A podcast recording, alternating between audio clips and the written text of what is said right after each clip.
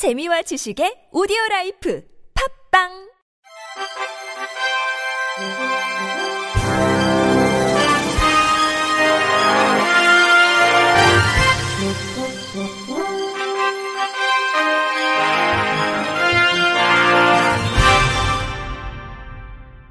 청취자 여러분 안녕하십니까? 1월 17일 월요일 KBRC 뉴스입니다.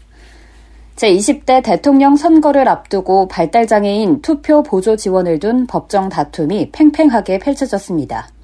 서울중앙지방법원 제50민사부는 14일 발달장애인 박모 씨가 정부를 상대로 제기한 발달장애인 투표보조 지원 임시조치 신청 신문기일을 진행했습니다. 이날 재판은 신청 당사자인 발달장애인 박 씨 측 대리인과 정부 측 대리인이 모두 자리해 팽팽한 법정 다툼을 펼쳤습니다. 박 씨 측은 재판부의 서면으로 인권인은 발달장애인 선거인이 공적 보조인을 제공받을 권리가 있다고 권고를 내렸지만 중앙선관위는 지침을 수정하지 않았고 다가오는 선거에 어떻게 할 것인가 구체적으로 답변하지 않았다면서 당사자는 기표소의 좁은 공간에 혼자 있을 경우 과다한 손떨림이 생겨 보조원 배치 등 정당한 편의 제공을 해야 한다고 주장했습니다.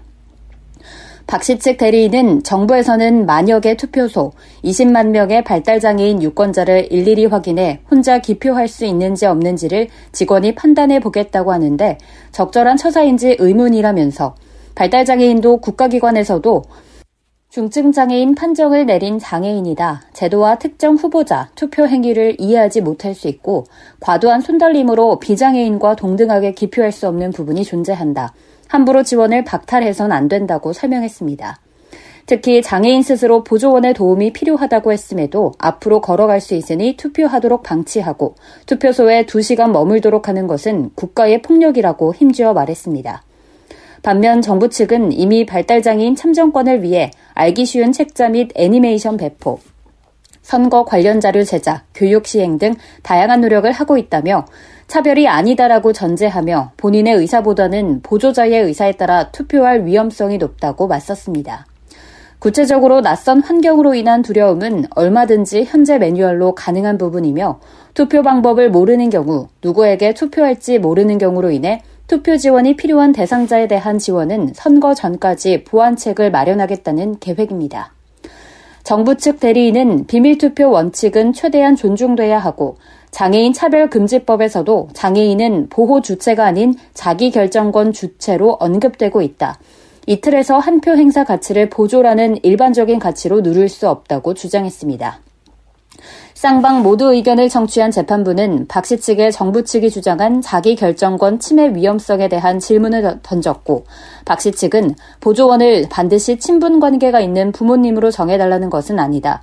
누가 됐든 보조원으로부터 지원을 받았으면 하는 것이 원칙이라면서 자기결정권이 침해되지 않도록 절차와 기표행위 보조의 역할로 한정하여 해결할 문제지 선거 참여 권리까지 박탈하면서까지 자기 결정권을 제기할 것은 아니다라고 강조했습니다. 한편 이날 재판부는 양측 대리인으로부터 서면 추가 내용을 제출받아 검토한 뒤 짧은 기간 내 임시조치 결정을 내릴 계획입니다. 보통 2주 정도 소요되는 것으로 알려져 있습니다. 국민의힘 중앙선대위 이종성 장애인복지지원본부장은 14일 제주도를 찾아 9회차 장문 현답을 개최했습니다. 이날 행사는 제주도가 조성한 무장애 여행지의 편의 실태를 점검하고 장애인의 여행 등 문화 향유권 강화를 위한 정책 지원 과제를 논의하기 위해 마련됐으며 국민의힘 김예지 의원, 제주관광공사 관계자, 제주도 특별자치도 관광국, 장애인권 운동가 등이 함께했습니다. 먼저 간담회 참석자들은 장애인들의 관광 활동을 지원하기 위한 중앙정부 차원의 노력이 더욱 필요하다는 것에 한 목소리를 냈습니다. 제주도 관계자는 도가 장애인들의 관광 향유권을 높이기 위한 사업을 시도하더라도 특별회계인 제주관광진흥기금이 존재한다는 이유로 중앙정부가 지원하지 않는 문제점을 지적했습니다.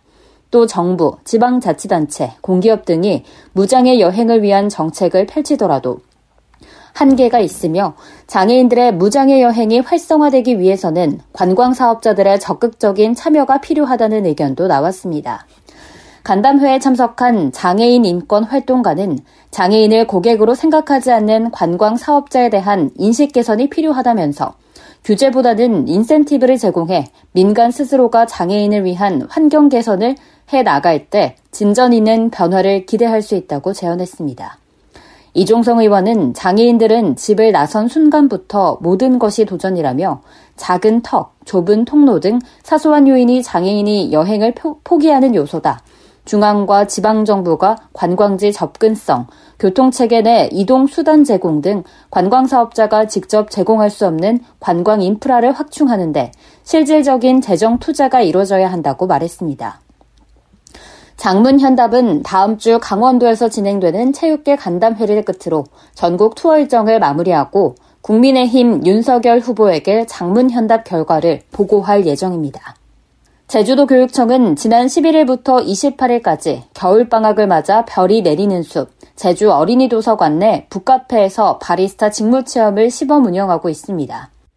겨울방학 기간 운영되는 어린이 도서관 내 바리스타 직무 체험은 도내 특수교육 대상자들을 대상으로 특수학교 2개교, 일반학교 3개교 9명 학생이 참여하며 이번 시범 운영을 통해 특수교육 대상 학생들에게 실질적인 진로 직업 체험의 기회를 제공할 계획입니다.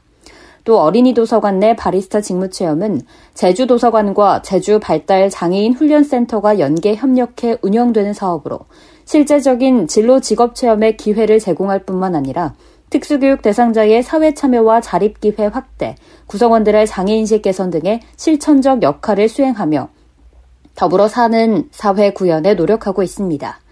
교육청 관계자는 특수교육 대상자가 어린이 도서관 내 바리스타 직무 체험을 통해 직업적 적성과 흥미를 찾고 미래 사회에 나아가 사회 구성원으로서 일자리를 가질 수 있기를 바란다고 밝혔습니다. 경기 용인시의 중증장애인 일자리 창출을 위해 카페 뜨랑슈와 세이 2호점이 14일 문을 열었습니다. 수지복지센터 1층에 위치한 카페 뜨랑슈아세이 2호점은 관내 중증장애인들의 일자리 지원과 직업교육을 위해 용인시 수지장애인복지관이 마련한 곳으로 용인시가 공간을 제공하고 한국지역 난방공사 용인지사가 1호점에 이어 내부 인테리어 및 집기류 설치를 위한 후원금 4,300만 원을 지원했습니다. 카페 뜨랑슈아세이 2호점에서는 장애인 바리스타가 직접 만든 커피와 빵 등을 판매하고 장애인 바리스타 양성을 위한 교육을 진행할 예정입니다. 이날 개점식에는 백군기 용인시장과 이정우 지구촌 사회복지재단 상임이사 등이 시설을 둘러보고 장애인들의 자립을 응원했습니다. 백군기 시장은 지난해 1호점에 이어 올해 2호점이 개점했다. 중증장애인들이 이곳에서 희망찬 내일을 그려가길 바란다면서 장애인들의 자립과 복지 증진을 위한 지원을 더욱 확대해 나가겠다고 말했습니다.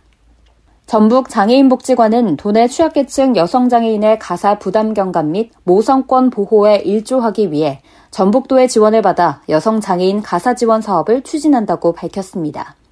여성장애인 가사 지원 사업은 여성장애인의 임신, 출산, 육아와 관련된 가사 활동 지원 및 사회활동 참여 기회를 제공하기 위해 가사 지원사 파견을 지원하며 전북 지역에 거주하는 여성 장애인 중 임신과 출산 예정이거나 가족 등의 지원 체계가 없는 중증 또는 고령의 독거 여성 장애인이 지원 대상입니다. 오는 21일까지 사업 참여자를 모집하며 도내 장애인 복지교관의 대상자 의뢰 또는 당사자가 직접 신청할 수 있습니다. 강병은 관장은 이 사업을 통해 지원이 필요한 가정의 양육 부담 완화와 사회 참여 증진에 도움이 될 수 있도록 힘쓰겠다고 말했습니다. 끝으로 날씨입니다. 내일은 아침 기온 경기 북부와 강원 내륙 산지에 영하 15도 이하로 낮겠습니다. 바람도 강하게 불어 체감 온도는 더 낮겠으니 건강 관리에 유의하시기 바랍니다. 이상으로 1월 17일 월요일 KBIC 뉴스를 마칩니다. 지금까지 제작의 권순철, 진행의 김예인이었습니다. 고맙습니다. KBIC.